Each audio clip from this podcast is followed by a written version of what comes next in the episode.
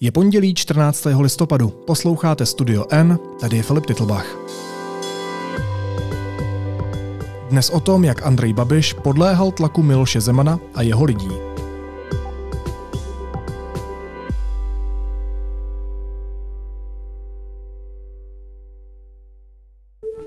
Vládnutí Miloše Zemana se blíží do finále.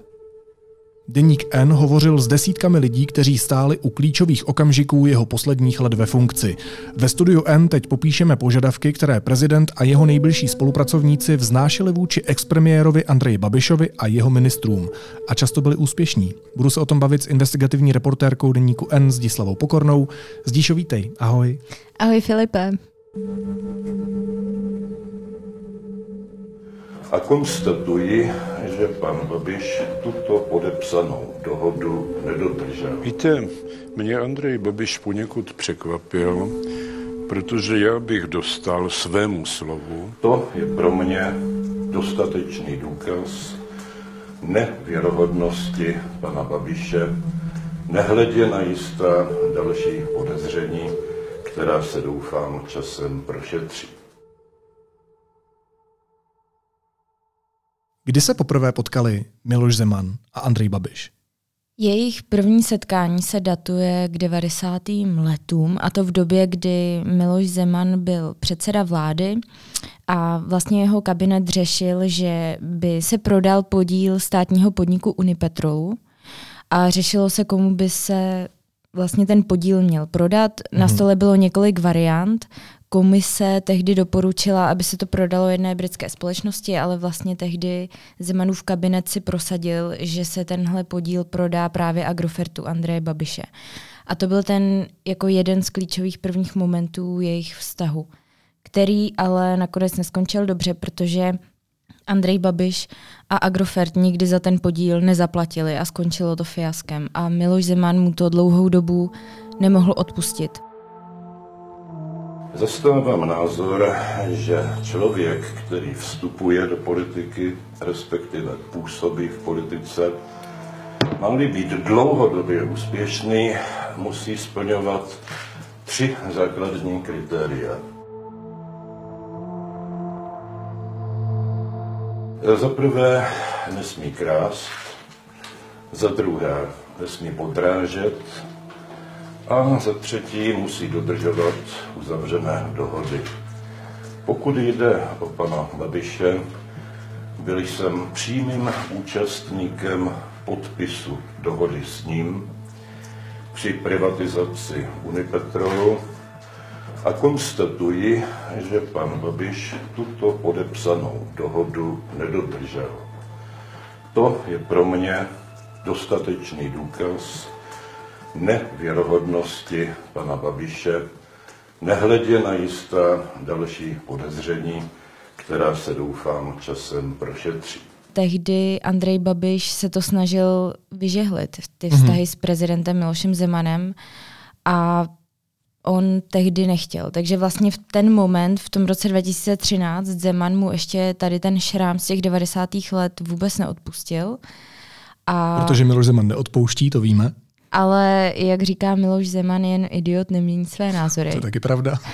Takže on později ten názor změnil na Andreje Babiše a to bylo v době, kdy kabinet tehdy v roce 2013 skládal Bohuslav Sobotka, někdejší předseda sociální demokracie a k tomu měl Miloš Zeman chladné vztahy a to z několika důvodů. Jeden z nich byl, že Sobotka ho tehdy nepodpořil eh, v prezidentské volbě, už myslím, že to bylo v roce 2000. A vlastně to jsou ty staré šrámy, o kterých mluvím, které Miloš Zeman neodpouští. Přesně tak. Protože Bohuslav Sobotka tehdy prosazoval uh, špidlu. A těch věcí tam bylo jako daleko víc, oni se i názorově rozcházeli v řadě věcí. A tehdy Miloš Zeman vzal Andreje Babiše na milost, protože oba dva jsou pragmatičtí hráči hmm. a oba dva si dali za cíl oslabit sociální demokracii, což se jim uh, povedlo.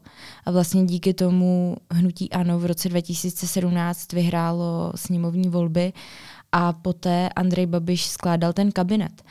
Ale vlastně ta doba vládnutí během té éry toho Bohuslava Sobotky byla jako velmi zajímavá. Dělo se tam v tu dobu jako celá řada věcí, ale vlastně Miloš Zeman furt s tím Andrejem Babišem držel. A stejně tak Andrej Babiš víceméně i s tím jeho okolí, až teda na prezidentova poradce Martina Nédlého, protože s tím už se teda v tu dobu nemohl vystát. Aha, oni se znali nějak?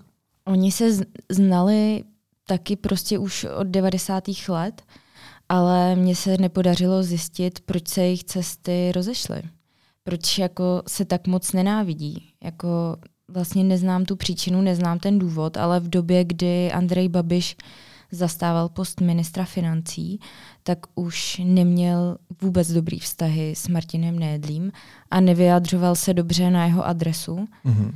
což později veřejně prohlašoval, například v roce 2018, když se konaly druhé prezidentské volby, tak eh, právě Andrej Babiš byl hrozně důležitý v těch volbách, protože vyzval své voliče, aby hodili ten svůj hlas právě Miloši Zemanovi což mu v tom druhém kole proti Jiřímu Drahošovi hodně pomohlo.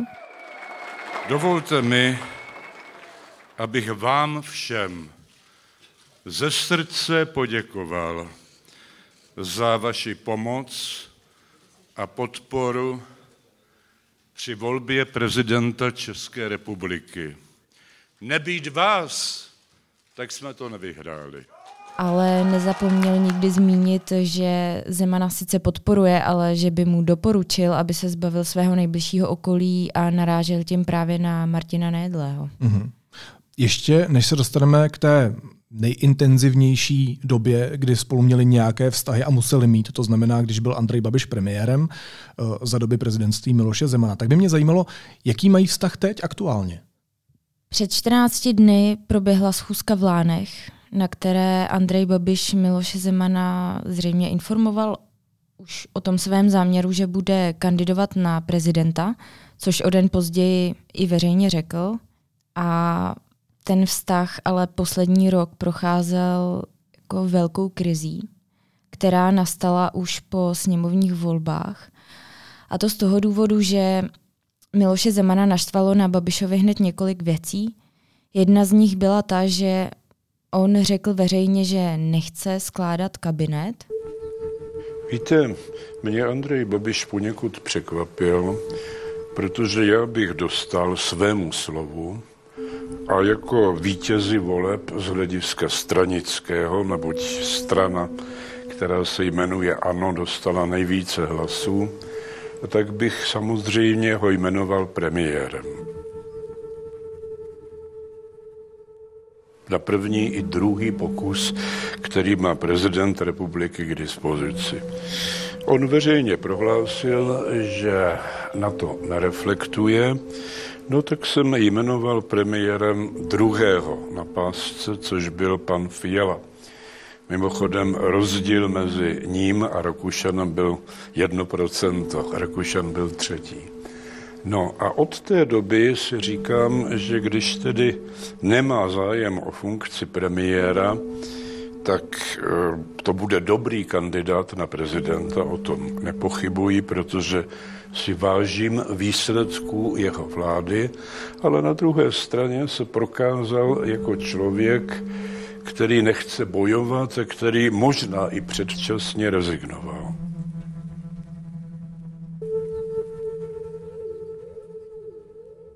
a jeho hrozně popudilo, že to řekl nejdřív do médií a neřekl to jemu. Protože to spolu jako velmi intenzivně řešili a Babiš mu neřekl do očí, že vlastně tu jeho nabídku nepřijímá a že ji nechce a že hmm. vlastně nechce skládat ten kabinet a naopak tu příležitost předá uh, Petru Fialovi, který vlastně už měl že jo, tu 108 ve sněmovně a už vlastně si rozdělovali ty rezorty, takže on to řekl tohle všechno veřejně a to Zemana hodně popudilo.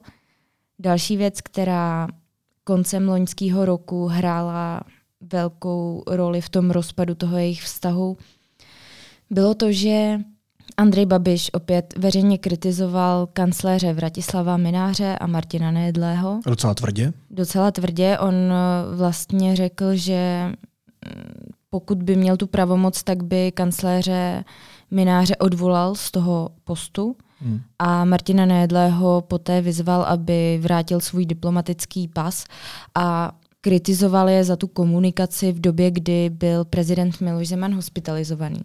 A to prezident taky nebral vlastně vůbec dobře, protože to je jeho nejbližší okolí a je na to velmi jako citlivý, kdo kritizuje jeho a právě tady tu dvojici.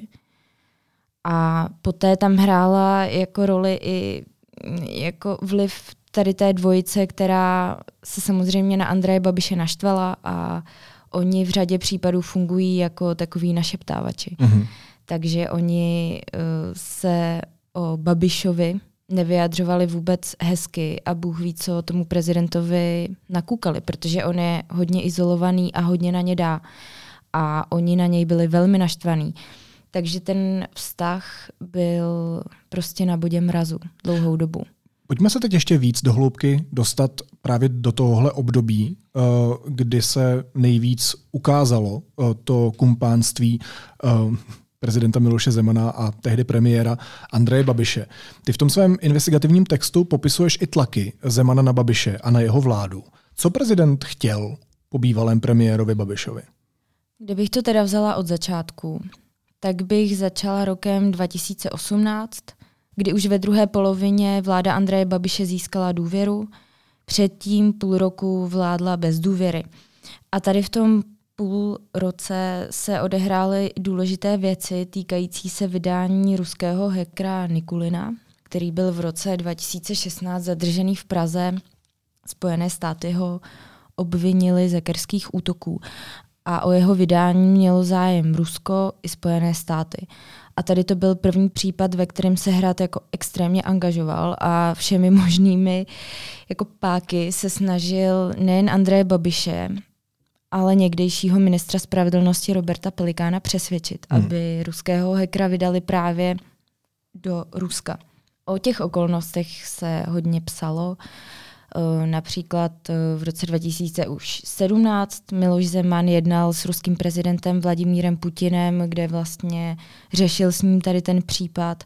Potom kancléř Minář se opakovaně scházel s advokáty ruského hekra. Eh, Robert Pelikán potom i veřejně řekl, že na něj okolí i Miloš Zeman tlačili, aby vydal Nikulina do Ruska.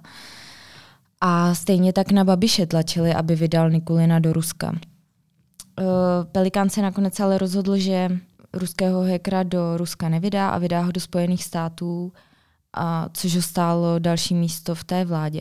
Takže tady to byl jako jeden důležitý moment, potom tam nastal další moment uh, ohledně varování před uh, čínskými společnostmi Huawei a ZTE, což stálo místo Dušana Navrátila v čele Nukibu. A potom tam vlastně byly i další personální požadavky, ke kterým se asi dostaneme. Mě by možná zajímalo, jak často Babiš podlehl těm, uh, těm jeho požadavkům.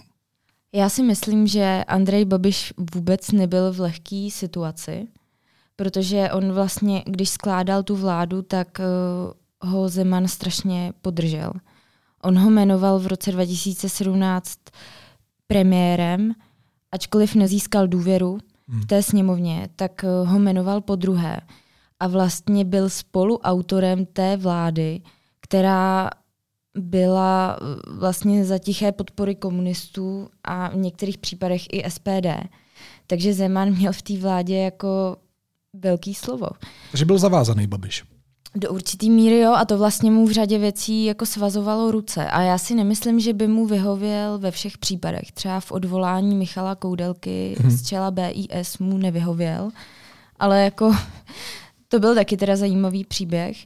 A v řadě věcí mu zřejmě jako taky nevyhověl, nebo jeho okolí, ale těch tlaků a těch věcí, které oni chtěli, tak bylo tolik, že my jsme popsali jenom jakoby ty nejdůležitější a ty nejzajímavější. Když si teď zmínila ředitele tajné služby Koudelku, eh, tak to je třeba pro mě jedna z těch nejvýraznějších kaus, která se týkala uh, Andreje Babiše a Miloše Zemana. Tam se dělo v pozadí co? Proč to po něm Zeman chtěl? Uh, no tak Zemanův boj proti Koudelkovi začal hlavně po kauze Novičok v roce 2018 ale Michal Koudelka do čela BIS nastoupil na základě uh, návrhu Bohuslava Sobotky v roce 2016. A už v tu dobu z toho prezident nebyl nadšený, ale vlastně to schválil. A ta kauza Novičok uh, byla zásadní, protože tehdy se řešilo, že ruští agenti otrávili uh, v Salisbury Sergeje Skripela a prezident posléze řekl, že ten jed se vyráběl a skladoval v Česku a zaúkoloval dvě tajné služby, aby mu řekli, jestli to teda jako tak je nebo není. A zatímco vojenské zpravodajství řeklo, že v nějakém malém množství se to tady vyrábělo, tak BIS jednoznačně odmítla, že by to tak vůbec bylo. A Andrej Babiš tehdy tvrzení BIS podpořil a podržel. Hmm. Tak to byl jako první moment, ale ten další a ten důležitý je, že v roce 2018 se Miloš Zeman od bývalého důstojníka BIS dozvěděl, že kontrarozvědka měla údajně odposlouchávat jeho nejbližší okolí. A to už bylo v roce 2018. O tady té kauze odposlechů jsme se všichni dozvěděli až vlastně v roce 2021, hmm. Kdy se řešilo, jestli Koudelka bude znovu jmenován na pětiletý období v čele BIS. Ale tady to všechno se odehrálo už v roce 2018.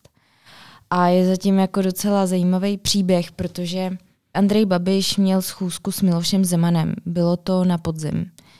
Myslím, že někdy koncem září. A na té schůzce byly jenom oni dva. A po té schůzce jeden z hradních pracovníků, klíčový a vlivný muž Miloše Zemana, Jan Novák, sepsal dokument, který posléze poslal uh, na BIS a chtěl odpovědi. A v tom dokumentu bylo napsané, že Andrej Babiš informoval prezidenta republiky o tom, že BIS odposlouchává jeho okolí hmm. a že mu slíbil, že ty odposlechy zastaví. A na základě toho Hrad požadoval o, od kontrarozvědky odpovědi, co všechno zjistili a co všechno ví na prezidentovo okolí. Vlastně to zřejmě jako nebyla pravda, protože Babiš eh, poté tvrdil, že nic takového nechtěl. A hlavně Novák u té schůzky vůbec nebyl. A požadoval tady to po tajné službě. Takže Babiš tehdy byl hrozně rozezlený a naštvaný a vlastně to vyřešil tak, že si pozval Nováka a šéfa BIS na úřad vlády, kde se to teda celé jako vyříkalo a tím ta kauza měla jako zhasnout. Ale Zemaný znovu probudil uh, v polovině léta roku 2021, když Babiš ho neposlechl mm. a řekl, že Koudelku pověří řízením BIS na další rok a, bab, a vlastně mu nevyhověl, protože... Takové Zeman, šalamonské řešení. Přesně, to vlastně byla ta třetí cesta, kterou se Babiš vydal, protože Zeman chtěl, aby ho nejmenoval vůbec, že jo. Mm-hmm. Takže to nechal na další vládě vlastně, Babiš. Jo, nechal to na další vládě a vláda Petra Fialy Koudelku na začátku tohohle roku jmenovala na dalších pět let. Takže vlk se nežral, koza zůstala celá. No víceméně ano, ale já si myslím, že vlastně boj o šéfa BIS byl ten největší, který Babiš tam eh, s tím hradem jako sváděl, protože v mnoha jiných věcech uh, těm tlakům jako podlehl. No. v jakých věcech podlehl Andrej Babiš? Uh, tak když to vezmu po pořadě, tak uh, mě napadá boj o to, kdo bude v čele největší tuzemské pojišťovny, mm-hmm. protože Babiš se netajil tím, že kritizoval dlouhodobě Zdeňka Kabátka, což je vlivný muž českého zdravotnictví, který řídí VZP už od roku 2012. A Babiš ho rád opravdu neměl, a vlastně Kabátka dlouhodobě spojoval eh, s Markem Schneiderem, kterého označoval za kmotra českého zdravotnictví. A když eh, v roce 2020 se řešilo, jestli Zdeněk Kabátek povede dál VZP, tak eh, vlastně Babiš nechtěl, aby on ji řídil, aby on ji vedl, ale vlastně díky hradu, který se prosadili uh, ředitele Zdeňka Kabátka, aby tam byl i nadále, tak ta správní rada, kde mělo hnutí ano většinu, odhlasovala Zdeňka Kabátka. Mm-hmm. Takže to byla jako jedna tahle důležitá věc. další třeba uh, se týkala, kdo povede nejvyšší kontrolní úřad, protože už v roce 2013 Miloš Zeman jmenoval Miloslava Kalu, Eh, což je člověk, kterýho prezident si jako dlouhodobě váží, dokonce ho vyznamenal a letos na jaře se řešilo, kdo nejvyšší kontrolní úřad povede i nadále. A hnutí ANO mělo svého člověka, kterého chtělo, aby vlastně ten úřad vedl, ale zasáhl opět hrad a vlastně řekl, nebo vyřkl tu myšlenku, že by si přál, aby Kala vedl NKU i nadále, což se nakonec stalo. A jenom k tomu nejvyššímu kontrolnímu úřadu mě vlastně neustále fascinuje, že oni až teď po deseti letech kontrolují hospodaření hradu. Za což byl Kala teda dlouhodobě jako kritizovaný, že to vynechává, tak to nakonec teď udělali. Eh, potom tam byl třeba Petr Mlsna, kterého jmenovala Babišova vláda v roce 2020 a to po odcházejícím Rafajovi, který mm-hmm. byl mhm. dlouhodobě kritizovaný za nejen veřejné zakázky, ale i za jeho vazby s vlivnými podnikateli a politiky. A i toho Babišova vláda jmenovala na přání hradu. A tady se bavíme o úřadu pro ochranu hospodářské soutěže. Jo, úhoz.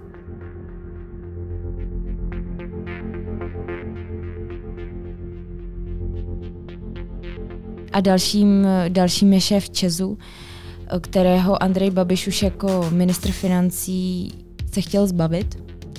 A poté v roce 2017, kdy měl většinu v dozorčí radě, tak to mohl udělat a mohl Daniela Beneše vlastně odstavit z té funkce, protože Andrej Babiš dlouhodobě tvrdil, že Čes je jako české Palermo, spojoval Daniela Beneše s Martinem Romanem ale tehdy taky zasáhl Miloš Zeman a řekl, že Daniela Beneše nechá v té funkci. Mm-hmm.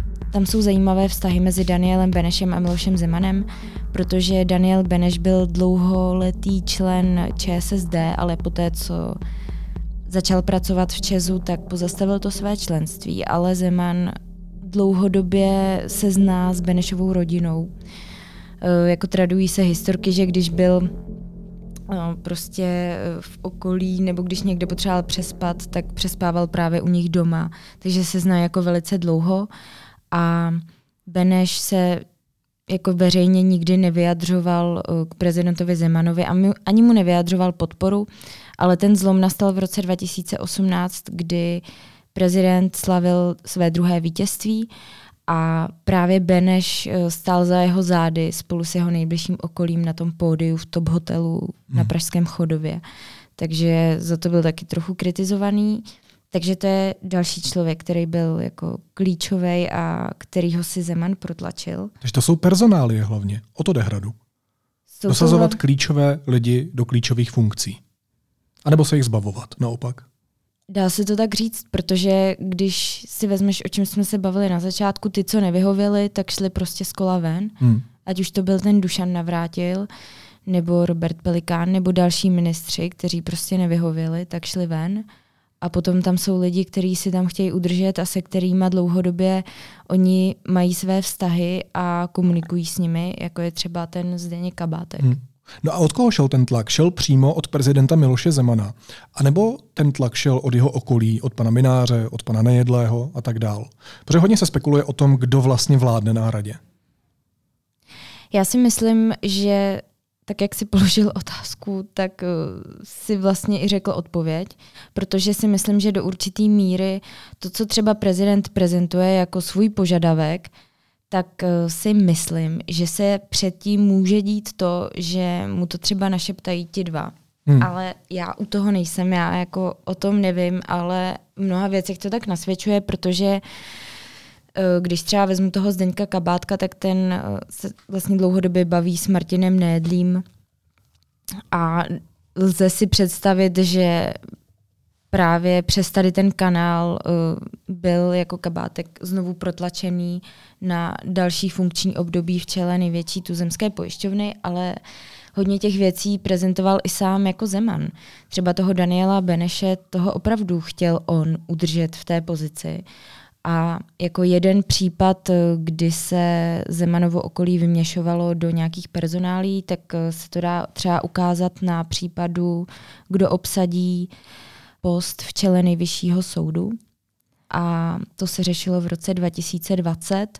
Tehdy se Hrad dostal do velkého sporu s někdejší ministriní spravedlnosti Marí Benešovou, která protlačovala na tento post soudce Roberta Fremra. Hrad ale si protlačil svého člověka, což byl Petr Anděloši, což je člověk, který se od té doby opakovaně schází s kancléřem Minářem. Mm-hmm. My jsme to i popisovali, že se jenom od roku 2020 sešli zhruba desetkrát. Pro mě to oba teda nevysvětlují jako důvěryhodně, co teda všechno jako řeší. Protože Petr Anděloši říká, že spolu řeší prostě nějaké běžné administrativní věci, což je teda zvláštní, protože to by mohli řešit jako šéfové těch jejich kabinetů a nemuseli by to řešit oni dva.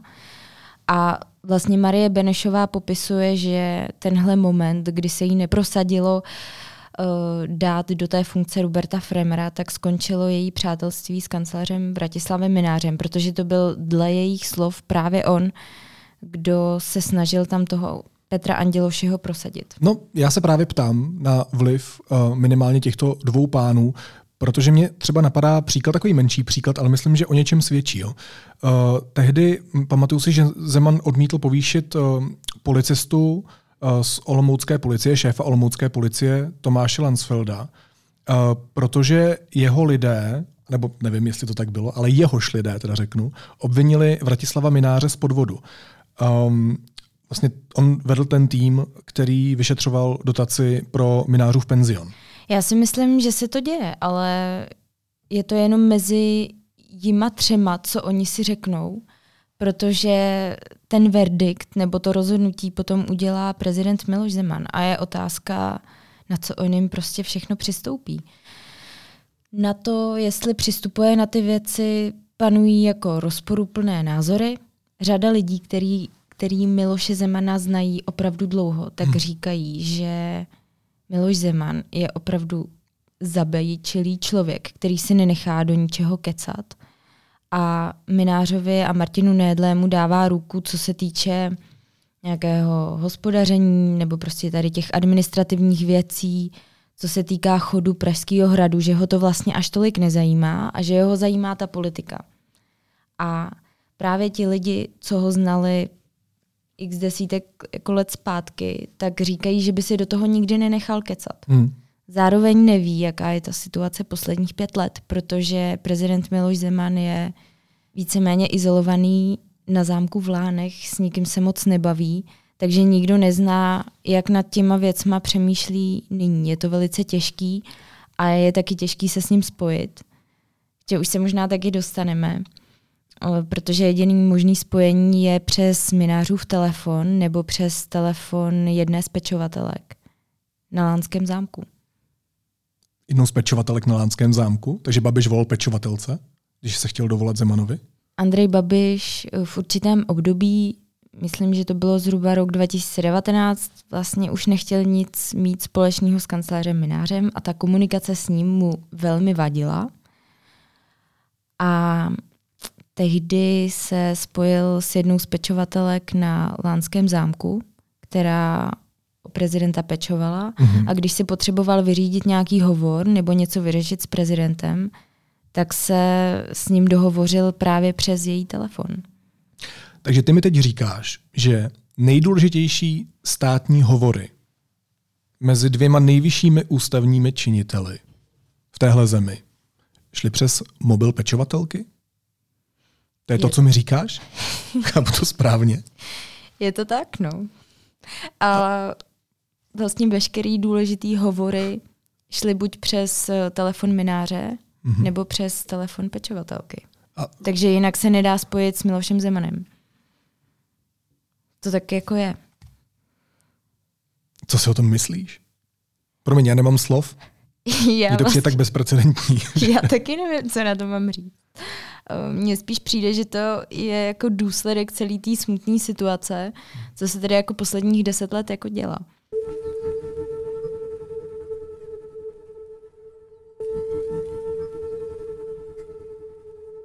Pojďme k jedné velmi důležité věci, která se stala uh, v tom období vládnutí uh, premiéra Andreje Babiša, prezidenta Miloše Zemana.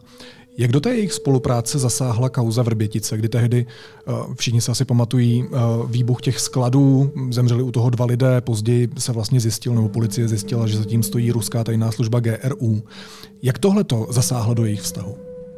Kauza Vrbětice pro kabinet Andreje Babiše vyřešila řadu věcí, protože díky tomu, že jsme vydali veřejné prohlášení, že Rusko spáchalo teroristický čin, mm-hmm. že ruská rozvědka dala do povětří muniční sklady ve Vrběticích, tak například vyřešila to, že ruská společnost Rosatom se nebude účastnit uh, tendru na dostavbu Dukovany což byla věc, která se tady řešila dva roky předtím a Andrej Babiš a jeho kabinet tak kolem toho bruslili, protože nechtěli úplně ten Rosatom vyhodit do toho Zeman a jeho okolí tlačilo, aby Rosatom se mohl účastnit mm-hmm. toho výběrového řízení, nebo se tam řešila ruská vakcína Sputnik a tlak kolem toho, jestli bude udělená výjimka pro tuto vakcínu.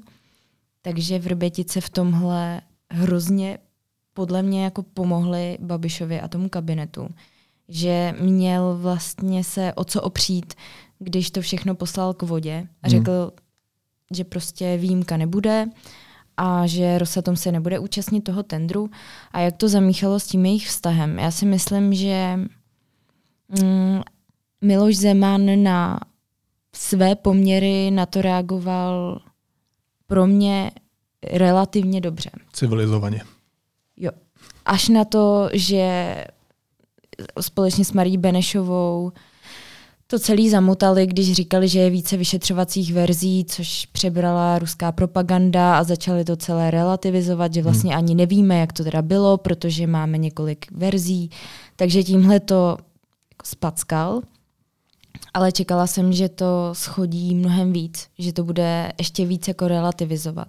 Což si myslím, že čekal třeba i Andrej Babiš a čekal to podle mě v momentu, kdy se rozhodla jeho vláda, že vlastně vyčistí ruskou ambasádu, aby tady byl stejný počet diplomatů, stejně jako my máme v Moskvě. Moskvě. A myslím si, že čekal v ten moment, že Zeman bude velmi proti, ale on nebyl a vlastně s tím souhlasil a souhlasil s nějakou jako odvetou té ruské straně. Takže to byl jako jeden moment. Eh, ještě té kauze Vrbětice hrála určitou roli také cesta ministra vnitra Jana Hamáčka. To bylo divadlo? Když uh, byl to teda zastírací manévr. Ano, zastírací. Filipe, abych tě upravila.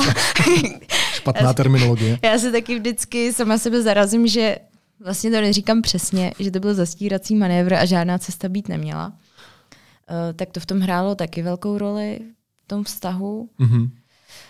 A já si myslím, že kauza Vrbětice víceméně neznamenala jako žádný extrémní zlom pro mm. ten jejich vztah. Že si víceméně vyšli vstříct. Jenom na základě té kauzy se objevilo několik dalších jako zvláštních podivností. Jednou z nich je například to, jestli prezident Miloš Zeman vůbec čte tajné zprávy, hmm. protože když uh, Andrej Babiš uh, s tehdejším vicepremiérem a ministrem vnitrem Janem Hamáčkem jeli tu informaci oznámit Miloši Zemanovi, že se tohle stalo a co bylo za tím výbuchem, tak uh, byli překvapení, že Miloš Zeman o tom vůbec nic neví. Hmm protože si nepřečet tu tajnou zprávu, což potom bylo předmětem policejního prověřování. Tam je otázka, kdo tam zrovna čte tajné zprávy. No to je otázka, taky by mě to zajímalo ano. teda. Hele, ale ty se vyjmenovala několik um, vlastně důležitých událostí, um, ze kterých mi vyplývá, že ty požadavky Miloše Zemana se týkaly často Ruska a ruských zájmů. Tak uh, můžeme teď k finále jeho vlády, po tom, co teda všechno víme, už vlastně pevně konstatovat, že Zeman a jeho okolí z hradu prostě kopali za Rusko? Podle mě to je moc ostré vyjádření. To je otázka. Já si myslím, že v, v řadě případů ano, ale my se koukáme jenom na nějaký výsek a nej, nejsou to popsané všechny události. Ale myslím si, že v těch klíčových věcech, když jsme teda výjmenovali Dukovany nebo Sputnik nebo vydání ruského hekra, tak vždycky se snažili protlačit ten ruský vliv. A je otázkou, proč Miloš Zeman dlouhodobě vložil snad svůj veškerý politický kapitál na to, aby budoval vztahy nejen s Ruskem, ale i s Čínou. Ani jedno z toho mu teda nakonec nedopadlo. A stejně tak měl za sebou velmi blízkého poradce, nebo stále má Martina Nédlého, který je dlouhodobě kritizovaný za své vztahy uh, a styky s vlivnými lidmi v Rusku. Takže tady je možná... Prosím ten... tohohle člověka ale sleduje BIS, že jo? Já nevím. Měla by. Je to tak. Já ti na to nedokážu odpovědět. Mhm. Tak to je otázka, na kterou se ptají i posluchači, proto by mě zajímala. Nicméně, vrátíme se zpátky zase k dvojici Zeman Babiš. Když to schrneme, tak jak bys nazvala podstatu jejich vztahu? Bylo to čistě pragmatický, prostě jenom něco za něco? Já si myslím, že to bylo určitě nastavení vztahu na té bázi pragmatické, hmm. protože oba si navzájem potřebovali. Když to teda celý schrnu, tak v roce 2013 se Andrej Babiš snažil dostat do politiky, což se mu povedlo. Byl v kabinetu Bohuslava Sobotky, ale on se snažil zničit sociální demokracii a Miloš Zeman měl podobnou myšlenku, protože řadě lidem v sociální demokracii nezapomněl řadu křivt a jak si říkal, on neodpouští. Společně se jim to povedlo a v roce 2017 oba se snažili prosadit uh, ten svůj vliv, který získali díky tomu, že hnutí ANO vyhrálo volby. A těch následujících uh, několik let se, prosazo- se snažili vlastně prosadit ten svůj vliv, který získali tím, že zneškodnili tu sociální demokracii. Takže já si myslím, že to bylo čistě jako pragmatický vztah, který byl jako o tom, kdo kde prosadí svůj vliv a kdo kde komu ustoupí. No a poslední celé. otázka. Co si doopravdy Andrej Babiš myslí o Miloši Zemanovi? Andrej Babiš eh, o Miloši Zemanovi často říkal, že je to velký pragmatik, politický hráč.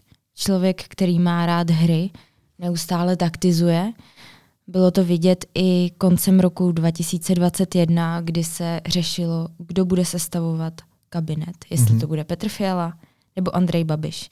A tam bylo vidět, jak oni na to nahlíží úplně jinak. Zatímco Andrej Babiš viděl, že nemá šanci a mohl by to rvát na sílu a mohl by tady žádat o důvěru a mohl by mít kabinet, prostě který by další rok eh, nemohl dělat žádná důležitá rozhodnutí, protože by neměl důvěru byly by tady demonstrace, bylo by to celé vyhrocené. Tak zatímco on řekl dobrý, kašlu na to, tak Miloš Zeman říkal, no a tak proč ne, to by nějak jako šlo vymyslet a prostě měl zase tam uh, ve své hlavě tisíce jako různých možností, jak to udělat, komu se přitom pomstít. Šachista, dva, tři kroky dopředu. Přesně tak a takhle ho nepopisuje jenom Andrej Babiš a jeho okolí, ale i řada lidí, kteří ho znají. A takže podle mě Andrej Babiš si moc dobře uvědomuje, jaký Miloš Zeman je, protože ho zná opravdu dlouho. Hmm. A ví, že v momentě, kdy ho Miloš Zeman bude potřebovat, tak zase budou v uvozovkách kamarádi. Hmm. Což můžeme pozorovat nyní, když ho prezident uh, opět podpořil v té volbě, uh, v prezidentské volbě. Ale ne úplně, ne. On řekl, že by volil případně i středulu. To ano a je otázka, jak to dopadne, ale myslím si, že od středu trochu dává ruce pryč, protože vidí, že asi nemá úplně takovou šanci na úspěch jako Andrej Babiš. A zase tady vidíš by tu nějakou vypočítavost, pragmatismus a k tomu, jak se Zeman k těm věcem staví. On vždycky bude za člověkem, který má víc karet v ruce. Takže já si myslím, že Andrej Babiš si to moc dobře uvědomuje a vnímá to. Myslím si, že v jeden okamžik eh, si Zemana velmi vážil, nebo váží si ho jako doteď, ale zároveň ta bolest toho jejich vztahu je prezidentovo okolí, který Andrej Babišovi dělalo posledních jako pět let eh, docela peklo. Takže to si myslím, že je velký šrám v tom celém vztahu. A když tu otázku ještě otočím na ruby naopak, tak co si doopravdy myslí Miloš Zeman o Andreji Babišovi? Tak to je těžká otázka, protože jako lidi, se kterými jsme o tom celém mluvili, tak tohle konkrétně neví. Oni jenom popisují to, že Miloš Zeman má rád člověka, který zrovna má moc a podělí se s ním o to. Co On, se stalo v tomhle případě? V tomhle případě se to stalo, ale jako řada lidí, který ho fakt znalo dobře, tak říkají, že on nemá rád skoro nikoho, on má rád jen sám sebe. To jde vidět. Hostem studia N byla investigativní reportérka deníku N Zdislava Pokorná. Zdíšo moc ti děkuju, děkuji ti za tvoji investigativní práci, měj se hezky. Ahoj. Ahoj Filipe a díky moc za pozvání. Následuje krátká reklamní pauza. Za 15 sekund jsme zpátky. Sponzorem pořadu je nakladatelství Burdon, které vám přináší historický román Já Julia. Skutečný příběh nejmocnější císařovny starověkého Říma. Nakladatelství pomlčka bourdon.cz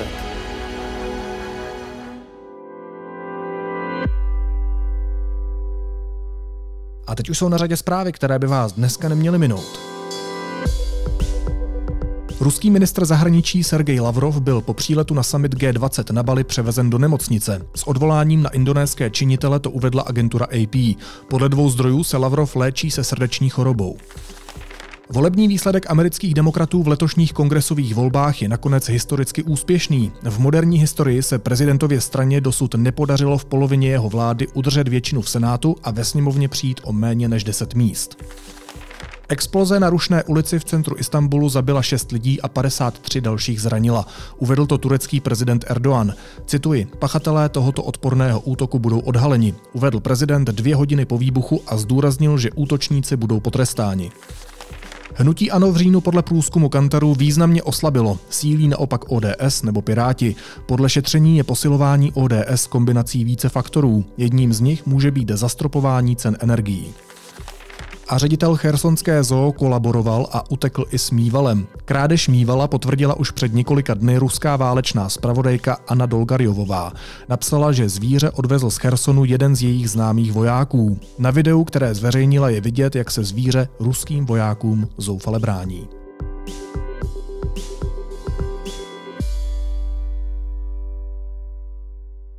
A na závěr ještě jízlivá poznámka. Když diktátor Vladimír Putin hovořil k národu a ke světu, obhajoval v rozporu s historickými souvislostmi válku tak, že by měla Ruská federace dostat zpátky to, co mývala. Ruští generálové to ale špatně pochopili a z chersonské zoo ukradli mývala. Naslyšenou zítra.